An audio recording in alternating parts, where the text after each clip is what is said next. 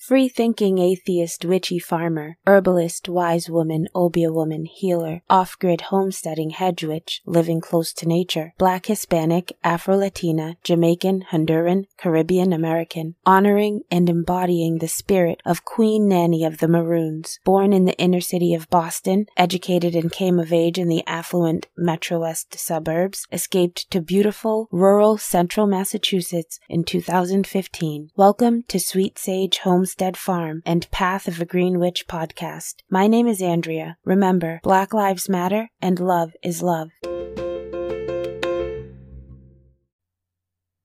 In this episode, I am going to discuss the medicinal benefits of astragalus. But before I get into that, I want to talk about somebody named Nicholas Culpeper. He was a botanist, herbalist, and physician from England. He lived from 1616 to 1654. In 1653, just one year before Nicholas Culpeper died, he published a book called The Complete Herbal. Culpeper recommended thyme for respiratory issues. He said it's a notable strengthener of the lungs. He recommended it for things such as whooping cough in children, which he called chin cough. He said it purges the body of phlegm and is an excellent remedy for shortness of breath. In traditional Chinese medicine, which has been practiced since at least 2000 BC, the lungs are one of five organs believed to govern qi, which is the vital animating force that flows through all living things.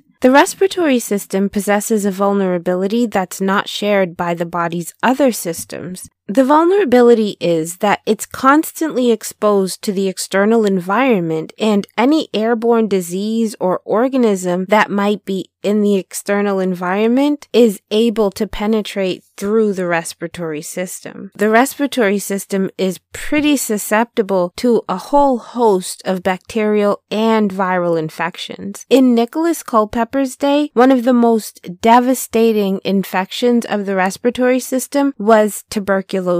It was known in the 1600s as phthisis, and that comes from a Greek word meaning to waste away. It was also known as white plague or consumption. Unfortunately for Nicholas Culpeper, he died from tuberculosis in 1654. Nicholas Culpeper was only 38 years old. These days, tuberculosis isn't really much of a concern. Most people are primarily concerned with COVID-19, which is a viral infection. We also have to worry about the flu, which is another viral infection. And then we have the common cold. More than 200 different viruses are responsible for the common cold. And then there are things like bronchitis and sinusitis. As long as there have been respiratory illnesses, people have used medicinal herbs to combat them, and usually with much success. Astragalus or Huang Qi, Astragalus membranaceus, has its origins in Chinese herbal medicine. It's used both to help prevent colds and and other frequently contracted respiratory infections and to ease their symptoms. Echinacea is routinely prescribed by European doctors for colds and flus, and in the US, the sale of echinacea is actually 10% of the dietary supplement market. Elder is used to treat coughs and colds and many other complaints and the use of elder actually dates back to the Middle Ages, but the herb is still popular as a remedy for these illnesses today. People use elder for sinusitis and allergy relief too. Eucalyptus has been used by Australia's Aborigines for thousands of years before it was introduced to the West. Its head clearing vapors are prized for relieving congestion and sore throats. Bronchitis and sinusitis typically respond well to eucalyptus tea. Licorice has served as a remedy for respiratory ailments since the time of the ancient Greeks. Mullein is another old respiratory medicinal herb that's favored for its congestion relieving properties. Pelargonium is a much more recent introduction to Western herbal medicine. Pelargonium is native to southern Africa and it has powerful bacteria fighting properties which make it a viable alternative for antibiotics for treating bronchitis and some other conditions. Nicholas Culpeper recommended sage and thyme for easing respiratory ailments. Now I want to dive a little more deeply into astragalus. I'm talking specifically about Astragalus membranaceus. So make sure that if you are going to use this as a supplement, you're using Astragalus membranaceus and not some other type of astragalus. I think there are about 300 different types of astragalus. So it's really important to make sure that you're using this one if you want these effects. Astragalus is native to Mongolia and northern China. It's a shrubby legume with pastel pea-like flowers. They produce small pods. The name astragalus is derived from a Greek word meaning ankle bone. The Greeks once used ankle bones of animals as dice, and the connection to these plants lies in the fact that when dry, the seed pods rattle with a sound that resembles rolling dice. Astragalus membranaceus has thick, fibrous roots. If you peel back the dark brown skin of the root, you'll see a pale yellowish core. In Chinese, the name Huang Qi, which is the name for astragalus in China, Huang Qi means yellow leader, which refers to the color of the root's interior and its status as one of the most important tonic herbs in Chinese medicine. There is a really old text from the first century AD that's called the Divine Husbandman's Classic of Materia Medica. It's an herbal compendium and it documents 365 medicinal plants. Astragalus was actually mentioned in this compendium. In Chinese herbal medicine, Huang Qi or astragalus is valued for its ability to stimulate the body's qi or natural vital protective energy. In doing this, it actually helps to fight fatigue and strengthen resistance to disease. In traditional Chinese herbal medicine, astragalus is usually mixed with other herbs depending on the condition that's being treated. But the primary use for astragalus has usually been in Fu Zheng therapy, which is an herbal treatment designed to make the body's natural defenses stronger. Chinese physicians use Fu Zheng therapy with cancer patients to help overcome some of the immune deficiencies that are brought on by radiation and chemotherapy. Astragalus is also used to treat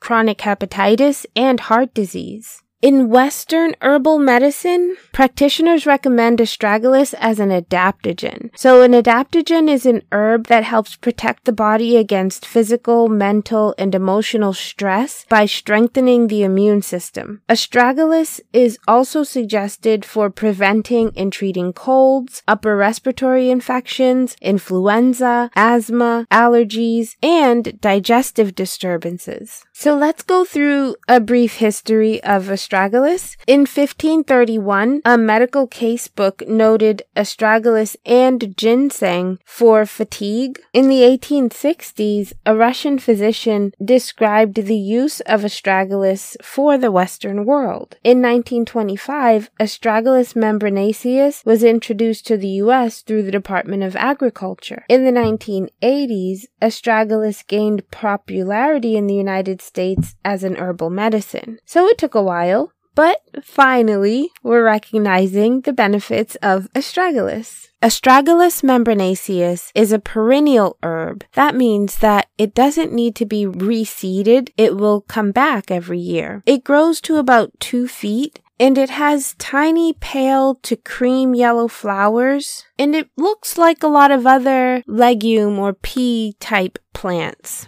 Astragalus is propagated by seeds which grow in pods. Like many other members of the pea family, astragalus has a seed with a hard, impermeable coat. To facilitate germination, like to get your seed to start growing, the seed coat kind of needs to be nicked or filed or like rubbed between sandpaper and then maybe soaked in water overnight before planting. Astragalus prefers well drained soil that's deep, slightly alkaline, sandy, and they like full sun. The roots of Astragalus membranaceus look sort of like tongue depressors when they're on display in Chinese herb shops. They're usually harvested in the fall of the fourth or fifth year of growth The roots are dried in the shade and then thinly sliced along their lateral length. That's why they look like tongue depressors.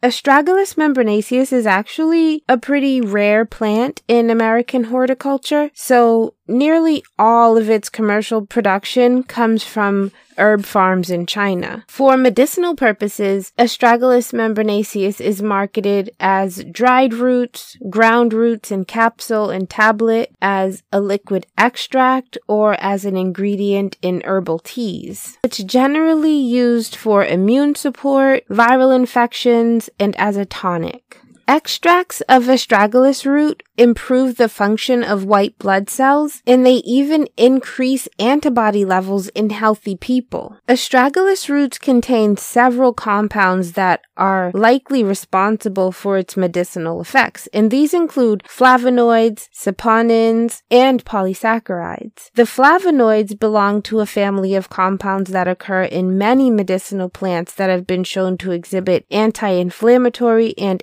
antioxidant activity. The polysaccharides boost several aspects of the immune system, while the saponins protect the liver, inhibit viruses, and help with insulin and glucose metabolism. A lot of research on astragalus's medicinal properties has been done in China. One study was done with 1,000 patients and it showed that astragalus exhibits a prophylactic effect against colds and upper respiratory infections. There was another study done that focused on the immune boosting effects of astragalus in cancer patients after chemotherapy, and they found that when white blood cell levels dropped after chemotherapy over the course of eight weeks, astragalus can increase those levels. Astragalus belongs to the legume family, and it's widely distributed in Asia, Europe, and now North America. It's been known for centuries as a treatment for various diseases in traditional Chinese medicine, such as in wound healing, diabetes, leukemia, hypertension, eye disease, nephritis, cirrhosis, uterine cancer. There are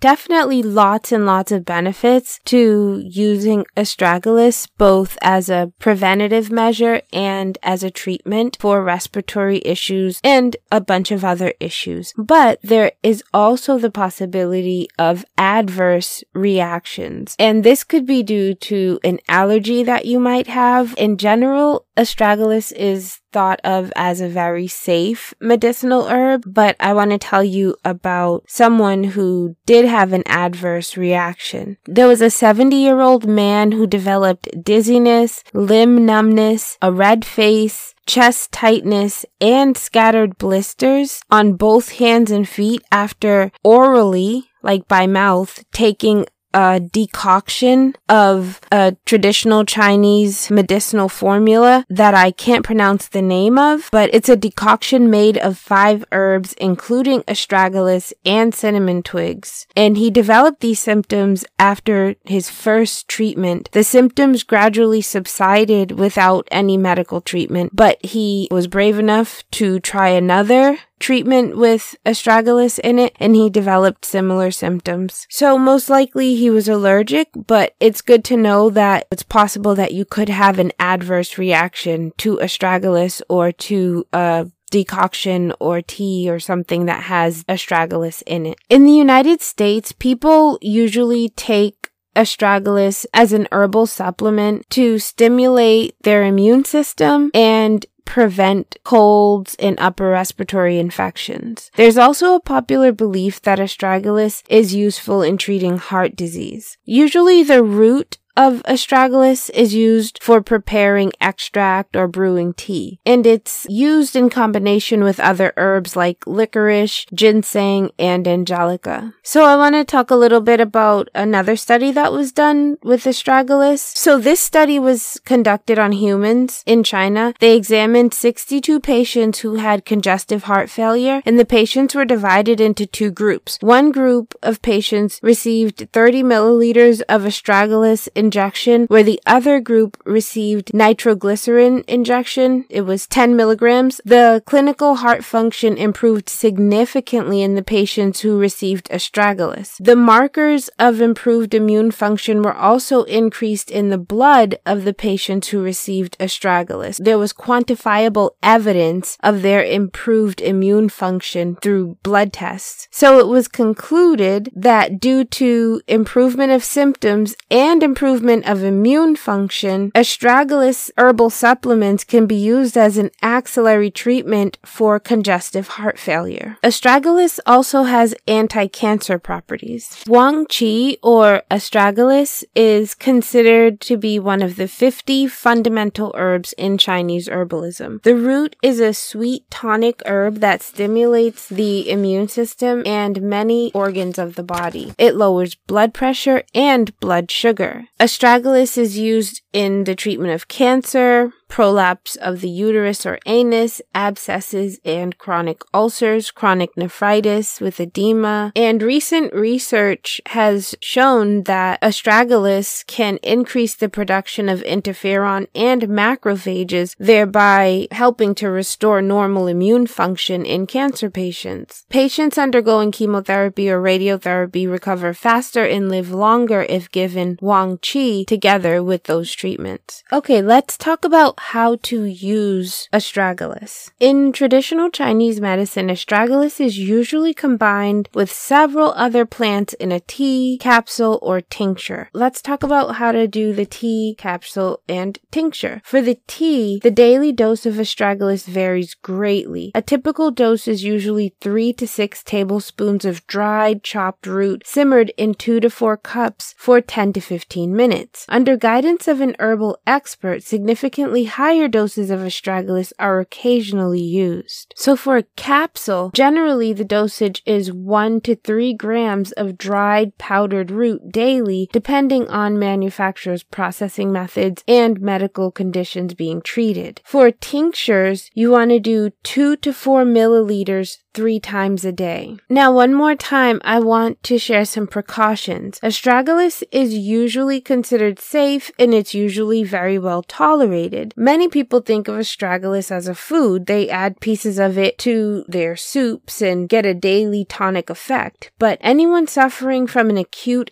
infection should not use astragalus, particularly in large amounts. Those with autoimmune diseases should consult a healthcare provider before using any herbal medicine that could have immune boosting effects. Some people like to get their herbal medicines in more of a food source, more than like a tea or capsule or tincture. So here's a recipe for astragalus butter. You're going to need a double boiler and you want to gently warm one cup of tahini and seven tablespoons of pumpkin seed butter. Then stir in three tablespoons of powdered astragalus root, add three tablespoons of sesame oil and stir to a smooth consistency. If it's too stiff, just add up to one tablespoon of sesame oil. This is a great peanut butter substitute and it will keep in the fridge for up to two weeks. As always, Make sure you consult a medical professional before trying any new herbal supplement and watch for side effects and adverse reactions. Pay attention to your body, Make sure you treat it well. Thank you so much for listening. I hope you found this informative and maybe even helpful. My name is Andrea. This is Path of a Green Witch podcast.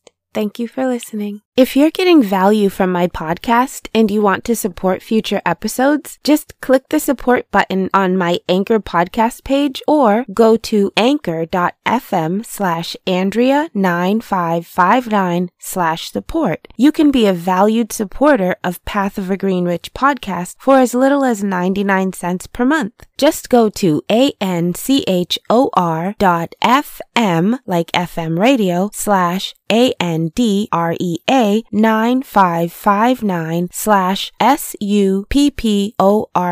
That's anchor.fm slash Andrea 9559 slash support. Every contribution helps. Thank you so much for listening.